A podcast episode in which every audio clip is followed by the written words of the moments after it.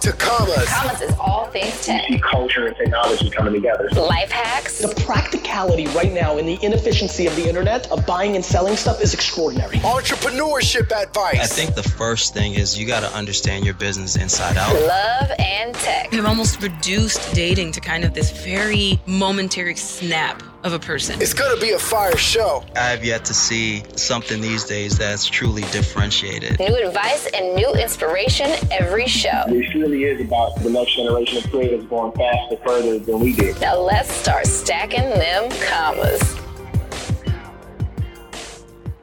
Entrepreneurship advice. Learn from the hottest and most successful investors, founders, and innovators in the game. Determine your greatness. It's time to get your knowledge up. Okay, okay, for sure, for sure. Everybody's trying to figure out how to finance their companies. Some people are going through investments, some people are thinking about other alternatives. Well, one of the ways that people probably haven't figured out yet, or at least maybe dove down that path from a startup perspective, is actual crowdfunding. We've heard of equity crowdfunding in the sense where somebody will take a percentage of your company or they'll have certain points depending on what kind of deal you've set up or structure.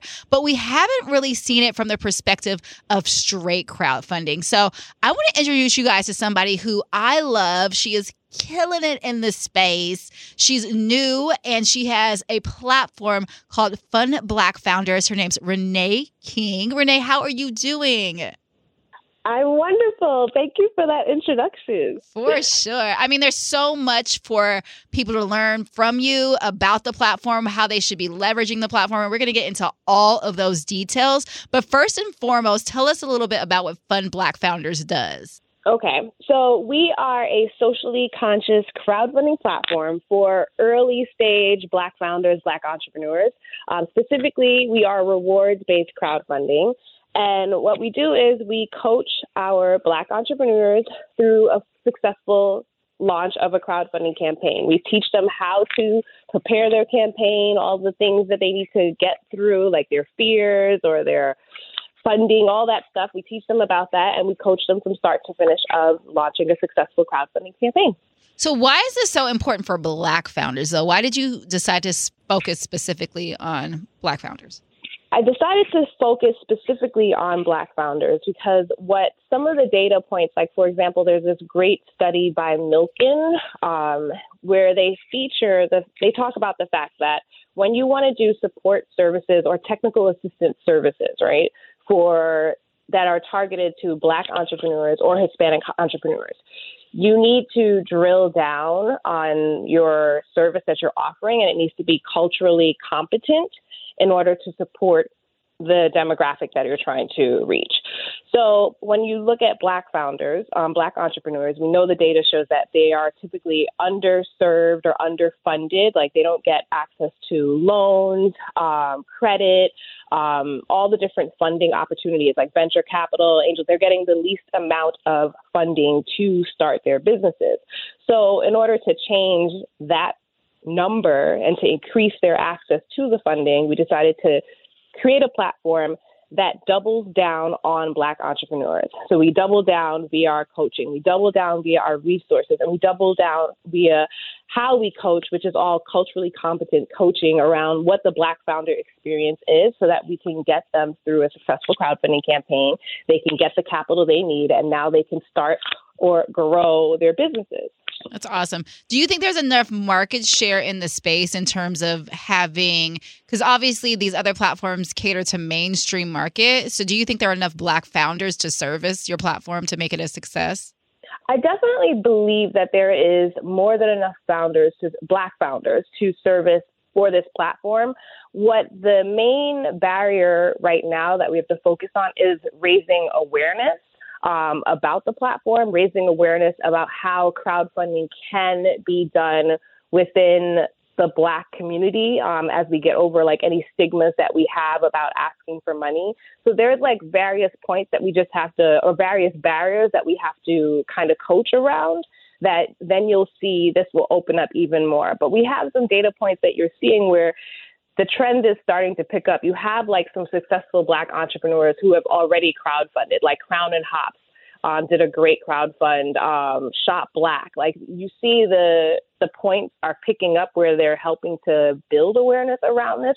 We just need to increase more awareness on it and also help these entrepreneurs specifically as it relates to their experience of like how how can we coach them around not having the fear of asking their um, community or their family and friends to support their campaigns, how to properly give them the proper verbiage or give them the proper prep work and coaching so that they'll feel comfortable enough to start this campaign and run it. So the cool thing is you're doing your official launch today, which is super exciting, but you've already had your founders start to raise. So why do you have them raise prior to actually launching the campaign? Why is that so important for you? So with crowdfunding, one of the um, tips or tricks that you, if you know about crowdfunding and you study it, um, one of the tips or tricks that people do is before you officially launch your campaign to the general public, you want to work like a nice, intimate group of folks that you want to mobilize to hit your crowdfunding campaign the first week that it goes live. So, like, you do like a, they call it like a stealth launch. You do that because you want to make sure when your campaign goes live to the public that they're not seeing a campaign that has zero raise. They're seeing money in it. And that's just like psychology to help other folks to say, okay, well, I see people believe in this in this founder, they believe in this campaign, they believe in this product, so I'm going to go ahead and support too. So that's the the strategy behind that, um, and it's just that's basic crowdfunding 101.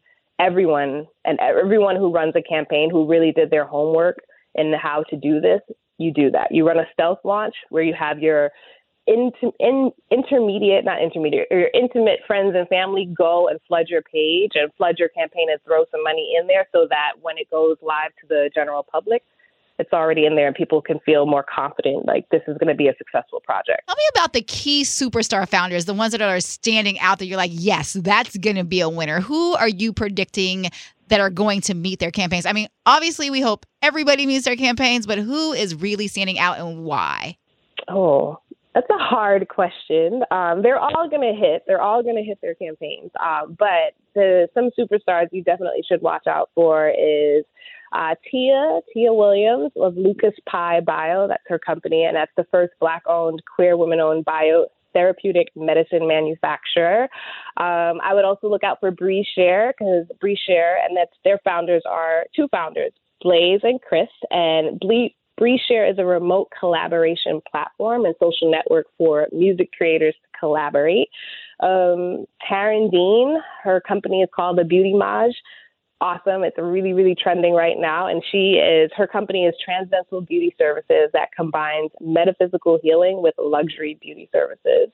There's so many of them. I mean, they're all going to, they're all going to do well, but I would look out for those guys. And also Wins for Black Girls, Tiara, she's awesome. Um, and her company, Wins for Black Girls, is a text alert platform that shares good news for Black women.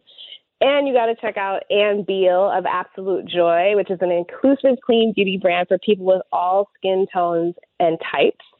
And Seed to Shirt like this is like one that's going to be pretty amazing. Um, but and the founder's name is Tamika Peoples. Her company is Seed to Shirt. It's the first black-owned T-shirt manufacturing company. They manufacture 100% black-made custom organic cotton T-shirts for apparel brands. So like those blanks that everyone's printing their brands on, she makes those.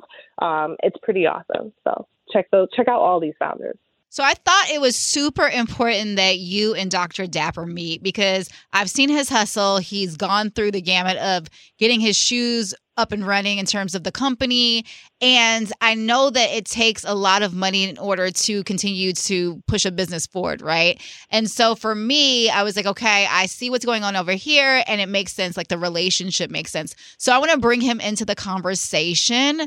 Dr. Dapper, how are you doing over there? What's good? We doing pretty good. We chilling. So you and Renee have already kind of started to talk about your actual crowdfunding campaign. Tell us a little bit about what you guys have been working on together.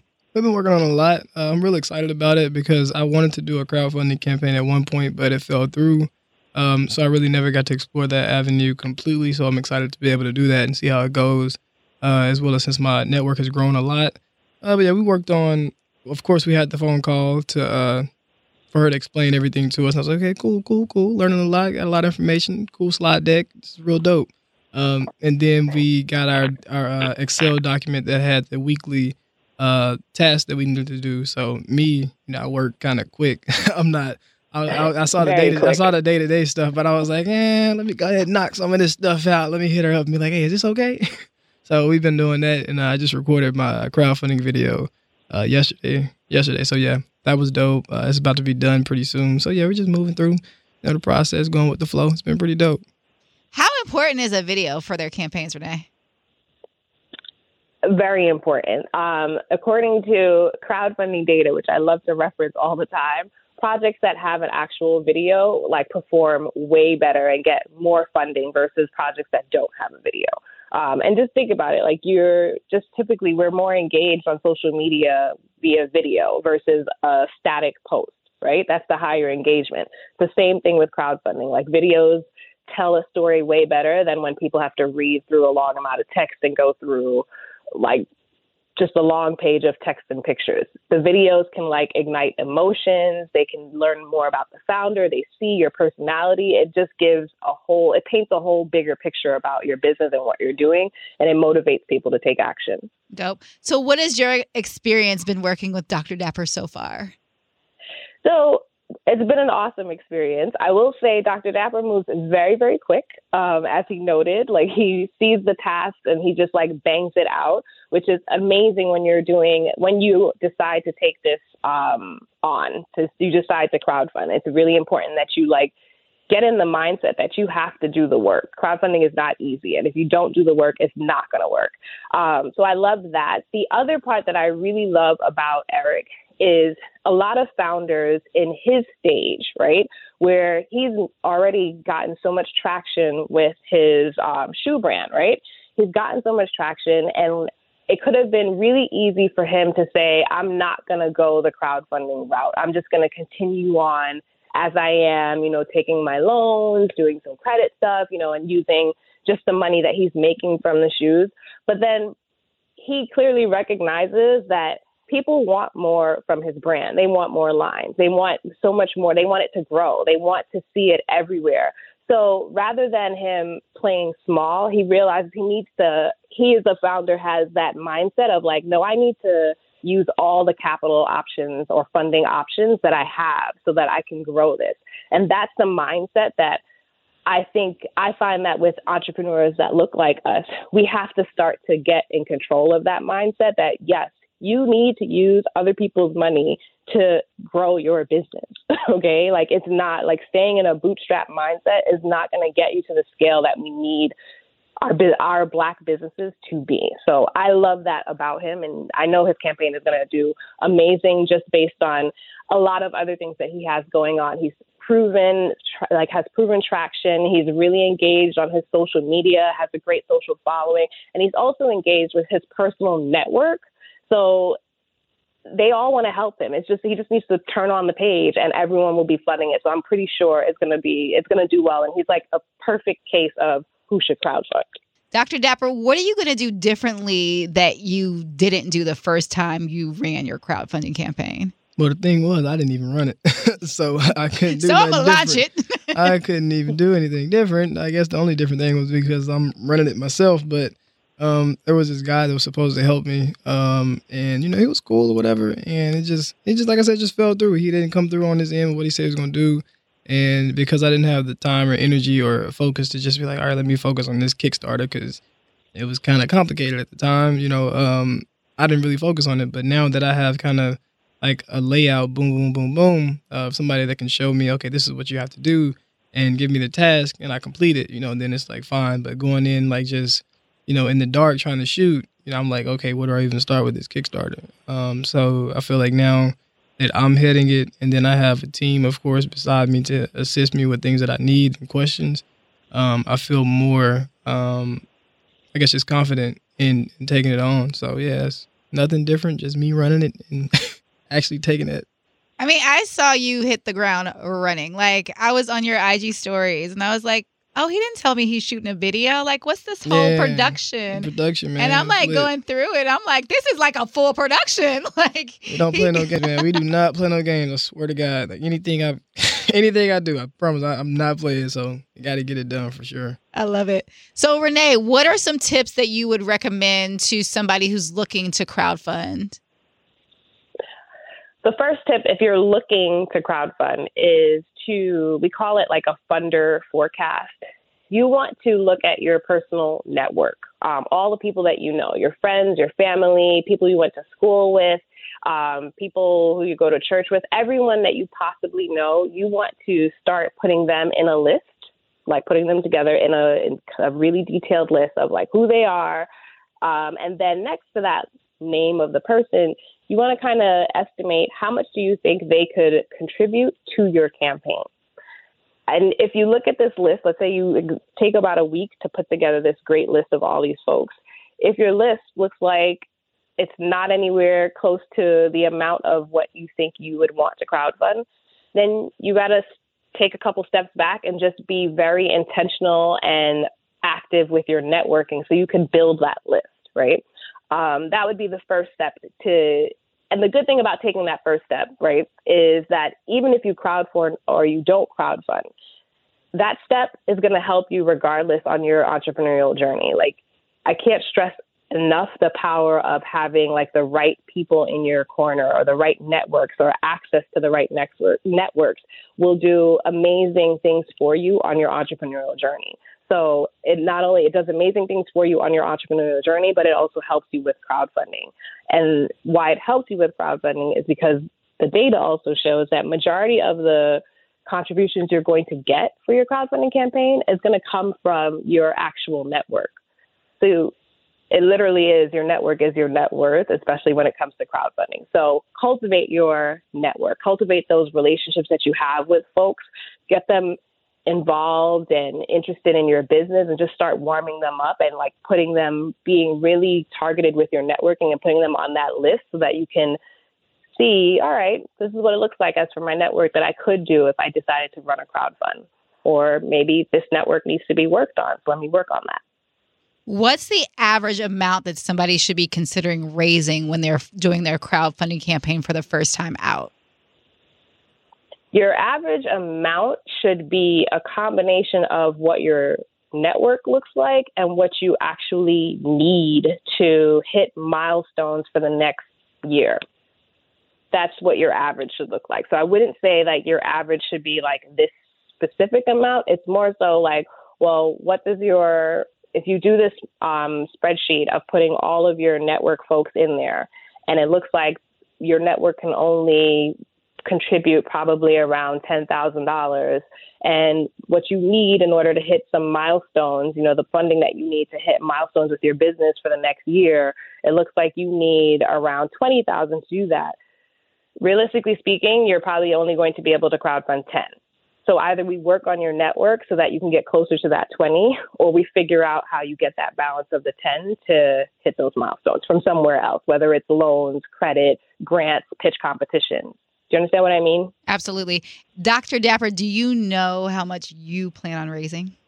We're shooting for the sky. I ain't gonna. I won't. I won't give him. I won't. I don't know if I should even. Should Should I tell him Renee or should I just leave No. that? Yeah, just leave that. Leave that on No. the back. Leave that on the back there. No, we not raising a lot though. We raise. We raising a lot though. We're going for it. We're shooting for it. Awesome.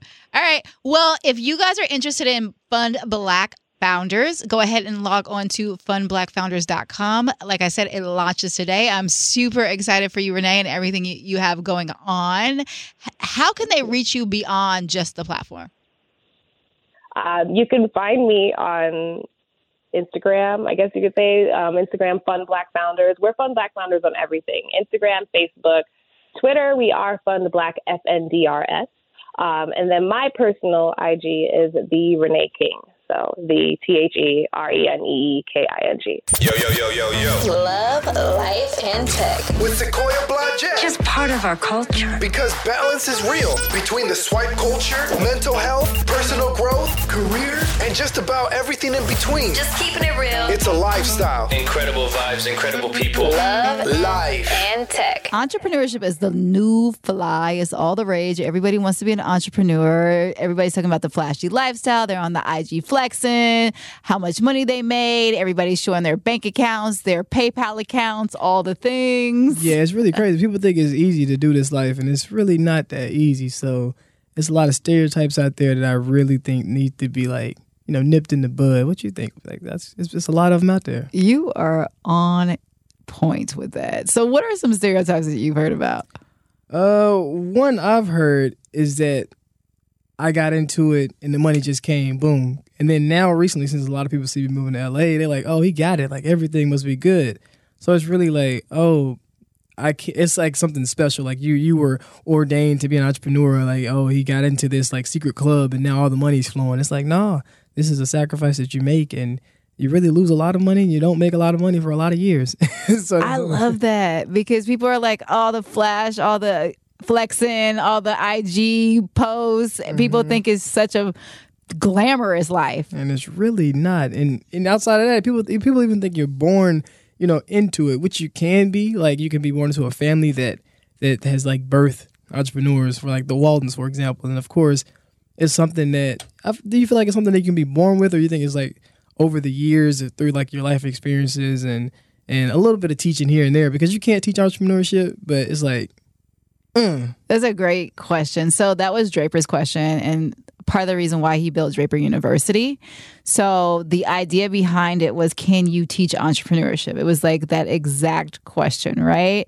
And I think some people have that grit and the tenacity and the hustle that entrepreneurs are naturally needing in order to succeed mm-hmm. versus like yeah you can teach the attributes of it but are you the right person to execute? And i think that's the big thing. And i want to go back to the ig flexing for a, a second because i think an example that's super important and interesting that somebody said to me a long time ago is you wouldn't see jeff bezos on instagram flexing right? Like mm-hmm. the ceo of amazon. How old is he? Who knows? But like he's the CEO of Amazon, right? Like Yeah. if you're an entrepreneur, you know that you are down to the wall. You are getting things done. You're making happen. Like I mean, any CEO, Twitter, Facebook, Mark Zuckerberg. You don't see Mark Zuckerberg on Facebook. You know what I'm saying? And so I think about the successful entrepreneurs who are huge in their space and within their verticals they're not doing all the doing it for the gram, mm-hmm. right? And I think, but there is that aspect of entrepreneurship where you are doing it for the gram, and a part of that is your bag. So I mm-hmm. think that's mm-hmm. interesting too. Yeah, that, that's the interesting side of it because a lot of people are entrepreneurs and they have businesses, but a lot of people are like lifestyle influencers, like they promote a certain lifestyle, or they might be motivational speakers or they speak on panels. So, of course, they have to post on social media for that. And then a lot of uh, CEOs or, or business owners become real high influence individuals, and then brands reach out like, "Oh my God, can you like sponsor or be an ambassador for you know our car or our product or our bar or whatever?" And it's like, okay, well, I got to hit Instagram with this, so it, it's kind of a balance uh, when it comes to the social media life. But nobody's really just flexing, holding like wads of money and and just like posting nice cars and everything. It's more so informational when it comes to a, a business owner being on Instagram to me. I love that. And I think when you do see the person that's just flexing, you start digging through those books, you're going to see some empty numbers because you don't have that much time in your day. Like if mm-hmm. you need to post and update your socials and you're on live all day long and you're doing this, mm-hmm. that, and the third, like it takes a lot of energy to actually run a business. Yeah, and a lot of people think the nine to fivers, yeah, we, we don't work as hard as them, and it's like, yo, we working harder than them because we got to create jobs for them. You know, well, so you're working crazy. 24 hours. Yeah, You know what I'm saying? Uh, You know, you take your sleep time, but you know, I'm not of the Diddy mindset of grind till you die. Like, that's- but like, sleep that out. Hold that one. yeah, technically, like you're working from the time you wake up to the time you go to sleep. Like, you want to pace it out, but in the beginning, you sometimes don't have that option. Yeah, and even when you go to sleep, you're thinking about it. Like I can't get away from it. like shower, sleep, in the restroom, wherever I'm at. I'm like, yo, I gotta make some money. I gotta build this. I gotta got to do everything. But I'm not driven by money. A lot of people think entrepreneurs are are only driven by money and finances and being rich. You know, me, I'm passionate about what I do and the things that have grown from my business and um, the the different rooms and and the different um, I don't know how what should I say. I've had to I've had to step into different what's the word? I can't think of the word. Oh well, whatever.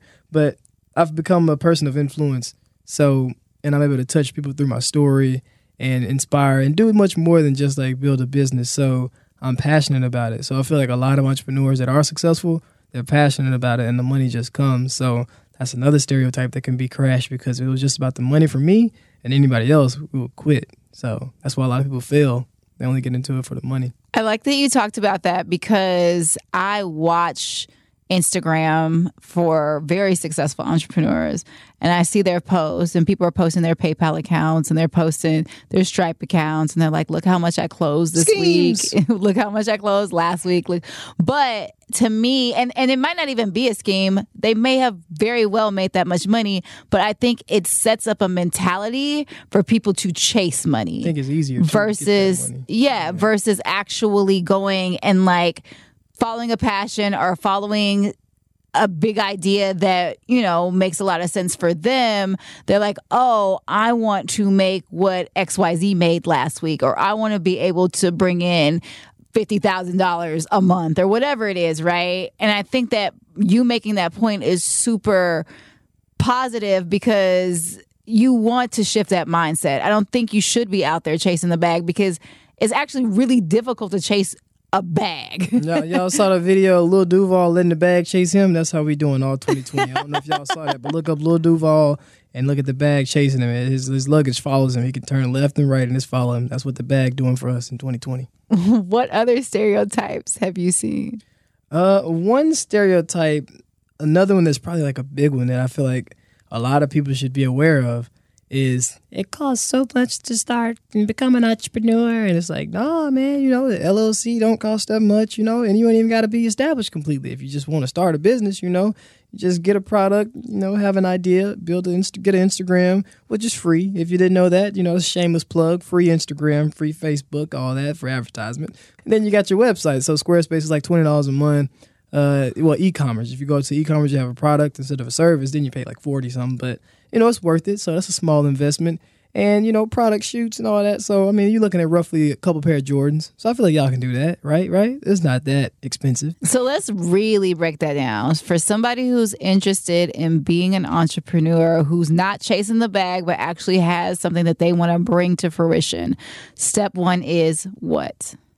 For me, step one is getting the product. it's like figuring out, I guess, an idea. You have an idea, so making sure that, like, okay, one- some people say make sure there's a problem, then you can solve that problem. So I mean, a lot of people go to the problem, but me, you know, I feel like if you got a good story and you know your story well, and you know how to like to shift it and share it in a way to where it's professional, and then you also have like something you're passionate about, it, whether it's a product or a service, no matter what it is, no matter if it's been done before a thousand times, if you connect your story with it, it will sell because you will be able to touch people emotionally and that leads to their pocket.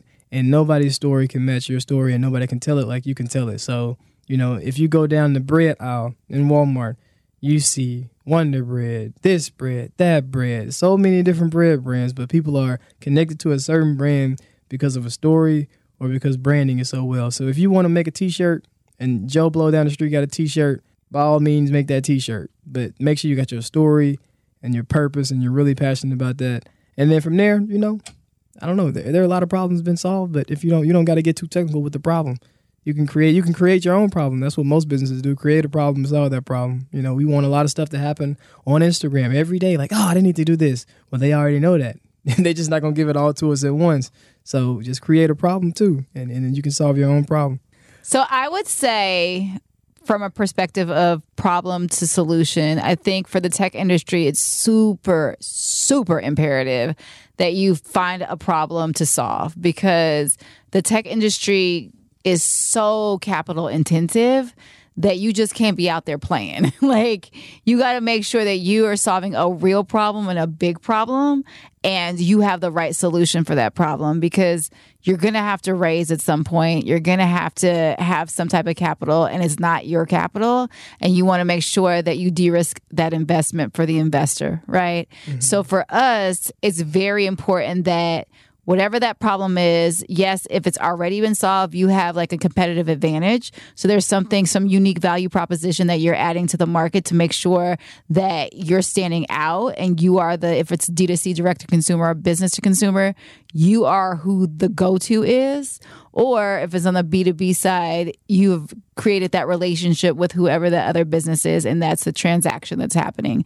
So we rely very heavily on problems that are unique that we can innovate on because we're trying to figure out what that next iteration is or what that looks like in the future 10, 20, 30 years mm-hmm. from now, right? So I think that's the difference between small, medium biz versus a tech company. Of course, a tech company, they got to they got to stay ahead, um, far ahead uh, because they're creating the future. I think in fashion, uh, one thing that I've seen a lot of people jump on, you jump on kind of stuff like uh, vegan. So that's that's been an issue with a lot of people, like killing animals, eating meat, all that. So if you if that problem is already there, but that industry is wide open for people to step into with vegan shirts or vegan shoes or vegan whatever, and put that on there. So that's something that's a way to ease into it. And also, if you want to inform people about stuff that they would know, that also creates uh, a problem that you're solving, quote unquote, because you're being honest about it. So if you went in and said, "Oh my God, Louis Vuitton and all these brands, they have their product actually made in China where it's cheap, and they ship it to Italy to have a button put on, and then they charge you."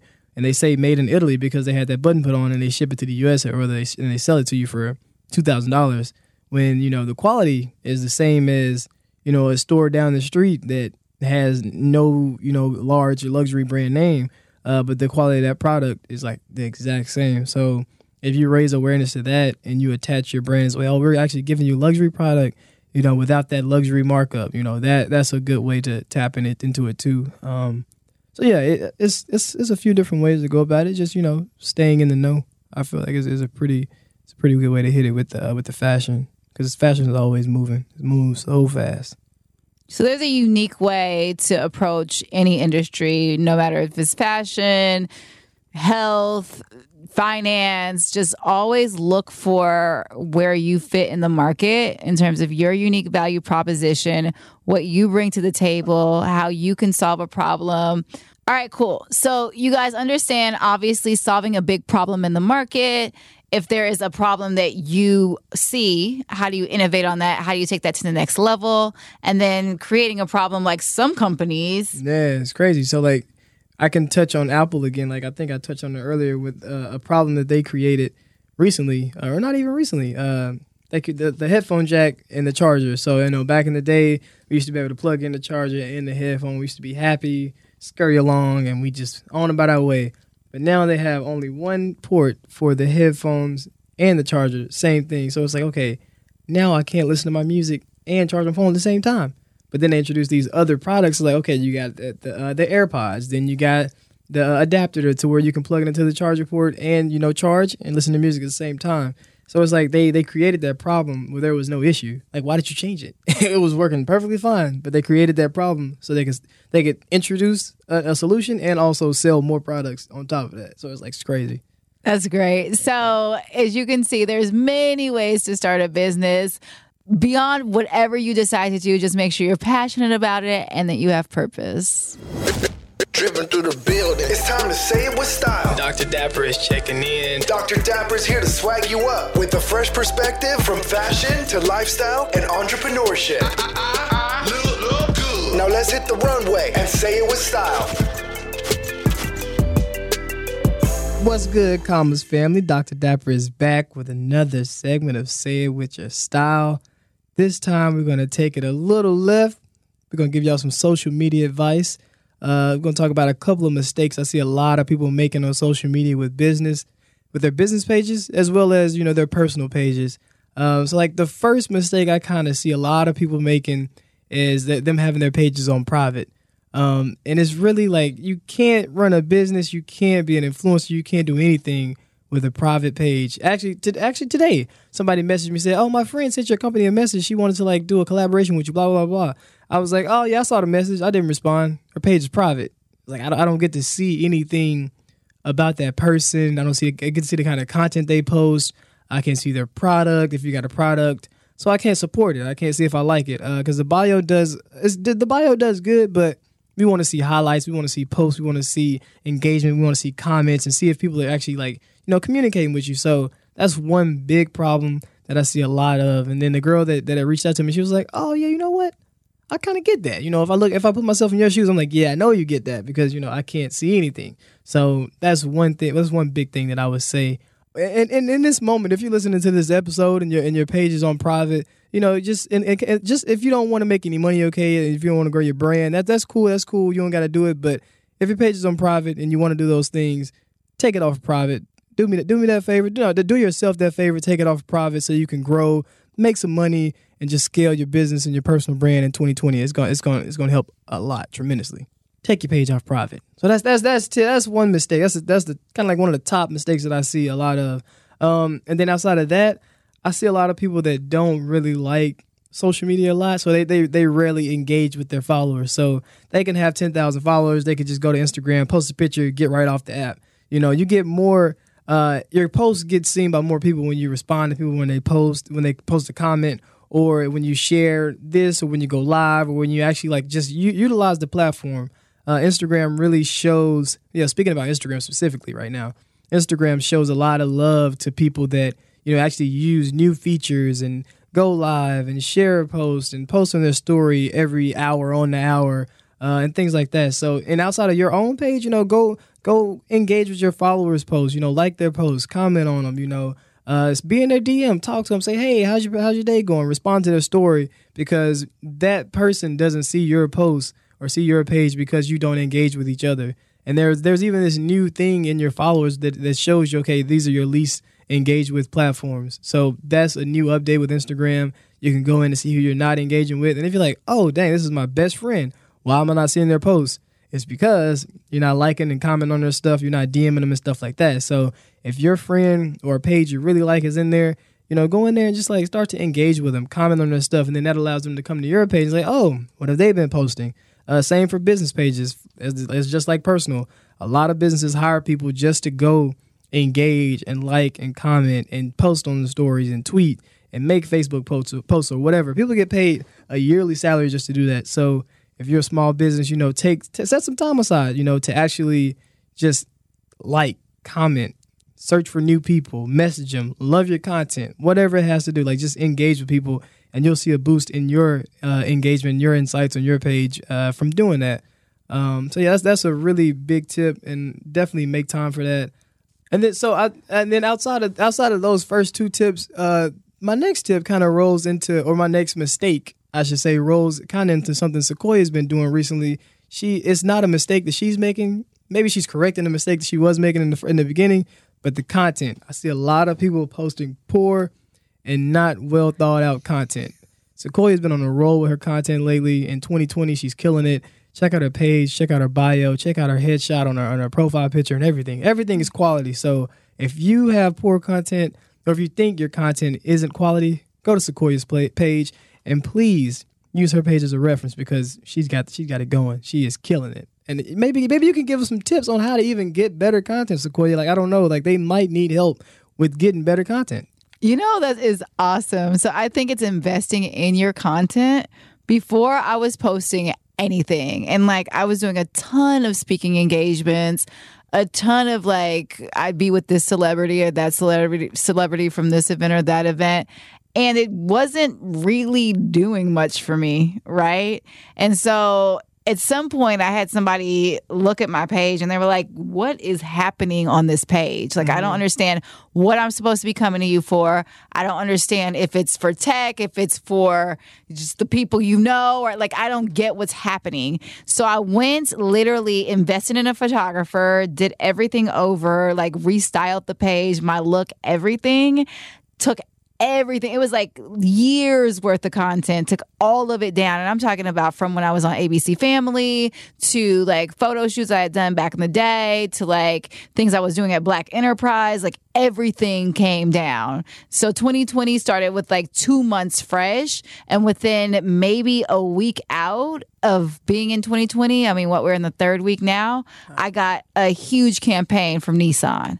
So I think it's super important that your content is on point. Investing in your content, you have to be cognizant of what your brand is. For me, it's tech right? And so even though I've got all these Molly Q pictures, I have to say something in the caption uh, that relates back to tech or entrepreneurship, or else you guys are gonna be like, "Well, did she become a runway model Instagram yesterday? model. Like, what happened? Like, where, where, where's what's this new direction now? I will take that bag, trust me.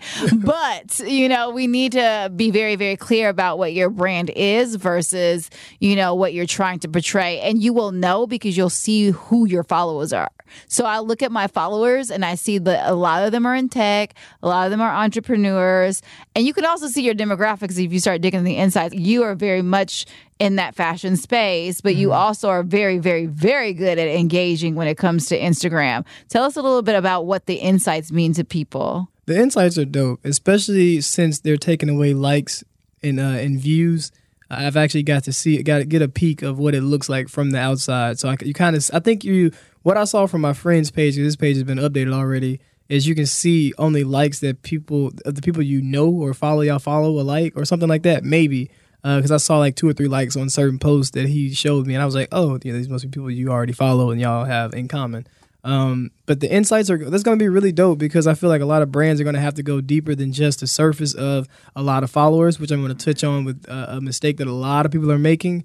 They're they're buying followers just to look make have that image of like, oh, I got hundred thousand followers, but it's like, oh, you got seventy likes and you got five comments, and it's like, come on, man, and you or you got or you got a thousand views, but you got two likes on your post. It's like you can't you can't have no. Is you have a thousand likes on your post, but you got two views. I've seen a lot of people um, have more likes than views, and I and I don't get how you can have more likes than views because you got to view it to like it. So Yeah, you I had a really- meme up the other get it. day that like killed me. Do you remember what that meme was? It The was so funny. Stop buying followers. No, it is. That's all there it was like Stop a breakdown of it. You have to say. You, do you remember what it was? I have to pull it up. We can pull it up, but uh, let me let me see if I can find it. But it was but so the- interesting. the you basic- sent it to me. The basic thing is the buying followers, and it's, I think it has something to do with like um a like isn't gonna go with you. The, It was so funny. It was like in 2020, we're gonna stop having 70,000 followers, 11 likes, and two views. Oh, so you yeah, know what I'm saying? And then Yeah, it was one was like instead of buying followers, buy a book.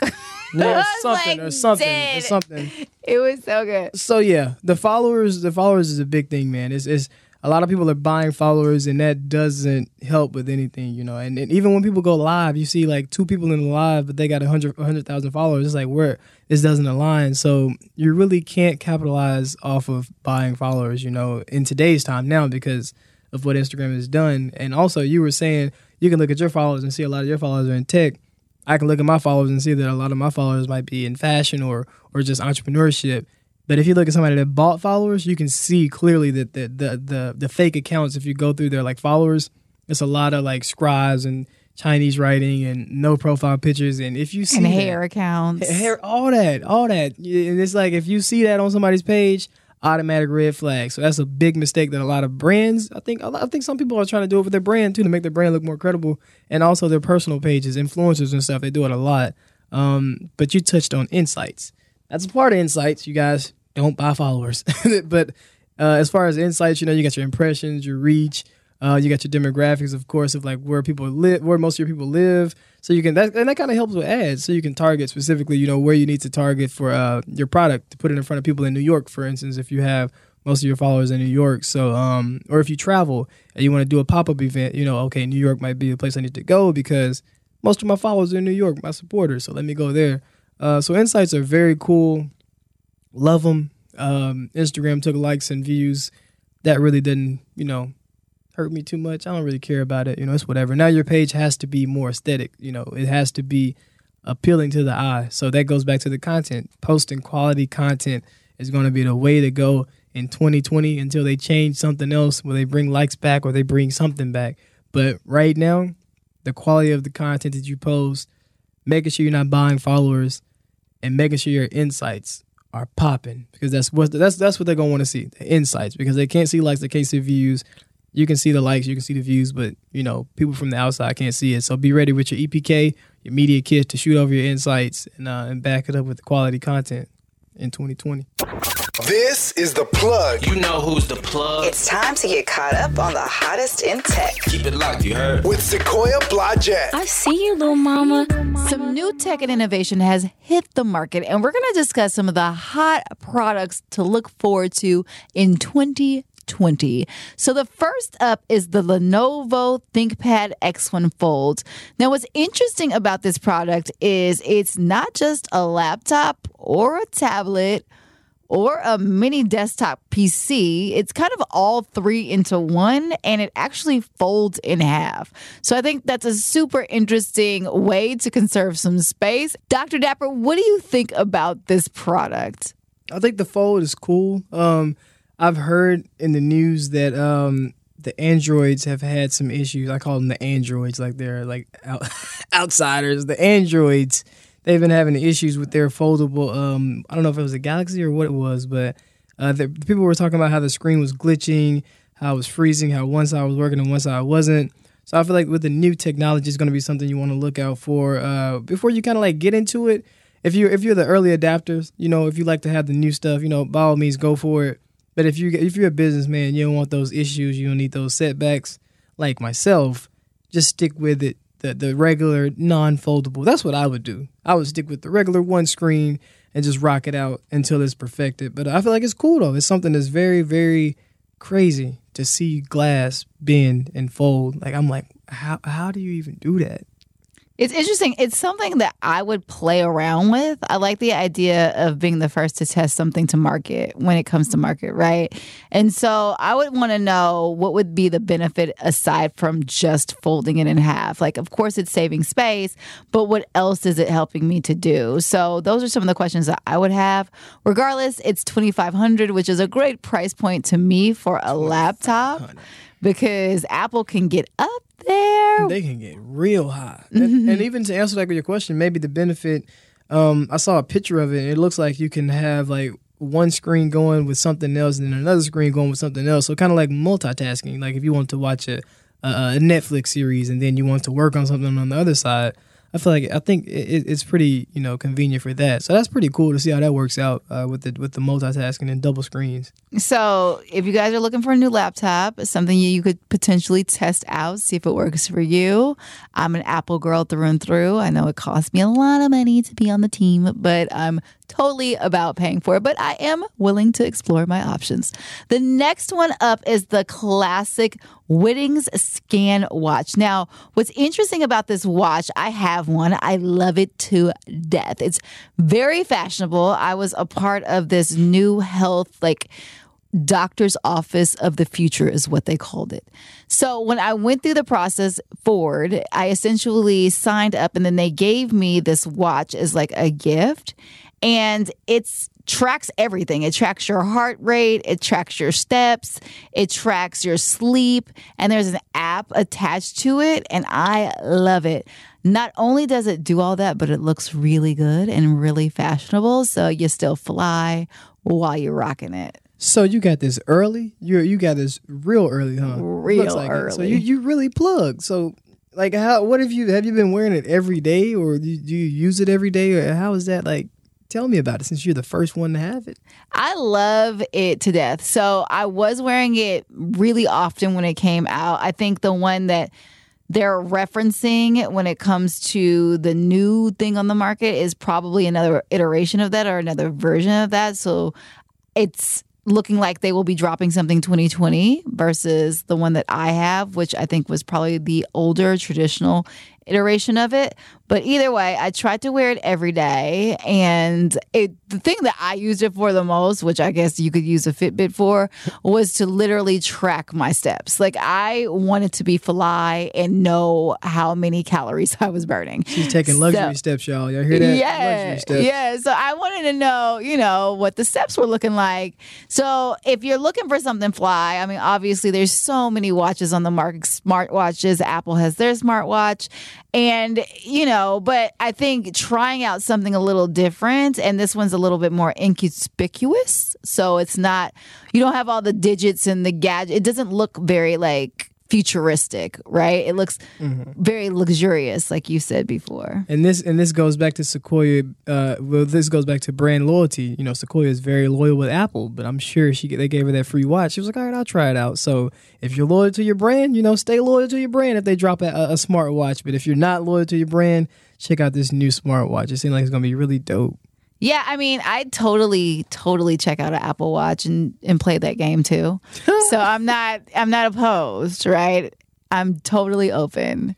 So next up is the Hydraloop.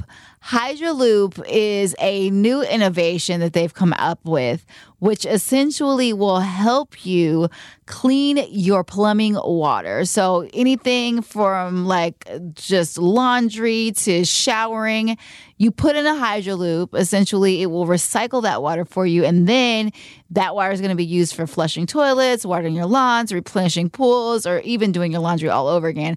And what's super interesting about the Hydraloop is it's 85% saving you on your water usage, your overall water usage. And we all know that California has been going through a horrific drought. We're doing better these days, but still, you want to be conservative with your water. So I think the Hydraloop is going to be something that does change the game. That's dope. And and one thing that's changed the game as well. That's a new thing is a is the Insta 360. That's changed the game for not homeowners with toilets, but it's changed the game for influencers on Instagram. So it's, it's a lot of influencers don't mind you know carrying around a lot of cameras, taking a lot of pictures, but you know the average Joe and now more so like the influencers that are on the go, they want to find a way to make stuff more convenient, more easy for them to capture content. This Insta 360 is like crazy. Uh, one of my homies is an influencer. Uh, I saw him using it like about a month ago, and that was the first time I ever saw it. I was like, "What is this thing?" Uh, because it seems like a drone was following him everywhere he was going, and I was like, "Bro, you have a drone like flying beside the car and getting out and like just flying with you and following you wherever you go, like a tracker?" And he was like, "No, man, it's like this new Insta 360, whatever, yada yada." So basically, you have like a selfie stick that's attached to it, and it makes it disappear. And it's crazy. Like when the, when the content is done, after you shoot it, you can't see the stick. So it's like, yo, how, what kind of technology are y'all using? What what what realm are we in? You know, wh- who whose mind is creating this? Because a selfie stick that disappears in the video content, it's really stupid. So That's next level. That's next it's level. very next level. And 4K video, all that is like crazy. And that's what's interesting too is a lot of these new technologies and the cameras that are coming to market they're super small. Mm-hmm. So you're able to port them around. You can do your 360 video, get amazing images and still look amazing. We were shooting some content last night. I went over to my friend's house and we were doing some DJing and they had a gimbal and shooting it on the iPhone 11 and it literally like I'm a film major film enthusiast, filmmaker through and through. Like it looked like we were shooting on like a ARRI or like an Alexa. Like the anamorphic on it was crazy. So I'm super excited to see what this camera does. I want to see the type of images it produces. Have you seen content come from it? Oh yeah, content is stupid. And then if you go to Instagram, look up Insta360 or, or something like yeah, I think that's it on Instagram too. Uh, you go to the website and they show you videos of uh, content that's been created, of course, because they want to give you a preview of it. And there's this this feature that's called uh, it's the flash cut feature. Um, it's crazy. It'll edit the video for you based on certain specific pieces that you had in the video. Like if you had food or animals or you had something with pets or something like that, it'll edit it for you. So the camera's only three hundred dollars. A lot of cameras cost five, six, seven, eight hundred dollars to create content like this. So it's really a, a big steal, especially when you got your iPhone too that um that that creates content that's like you know stellar as well. So I mean it's a it's a bang for your buck, and you got two you got your iPhone right next to you. So it's crazy the amount of content we can create now with our handheld like just devices. to go along with the new technology, we got the new apps and the new things. And the hottest thing that I've seen around now is like this TikTok stuff. So a lot of kids are on TikTok and they're on their phones doing it. But now I'm looking here and I, I looked up something. I saw a TV that Samsung's dropping that's going to be uh, TikTok uh, compatible, and it's like so they bringing it to the to the big screen now. They're taking it off the phone and taking it to the screen so the kids can be at the crib just chilling. You see like a you see a Christmas day, the fire lit. You got the that the stockings hung, and you everybody's on TikTok on the on the on the TV. You know, have you seen heard about the TV? The Samsung Sero. So I think what's interesting about the TikTok TV, I think what's interesting about content period is the studios are going to have to really figure out how they're going to place themselves in this new ecosystem because Instagram, Facebook, TikTok, all of these social media platforms are turning into media companies, right? So knowing that they now have the support of big screens, I'm no longer watching it on my iPhone. I can put it on a 43 inch TV with 4K, you know, LED, and it's going to look amazing. I'm a little concerned if I'm a studio because now the attention's going away from what I'm used to producing to now Instagram, Facebook, and TikTok, right? Mm-hmm. So I think where does that leave them? I don't know. So yeah, that's that's something that I'm really really interested to see how it all pans out.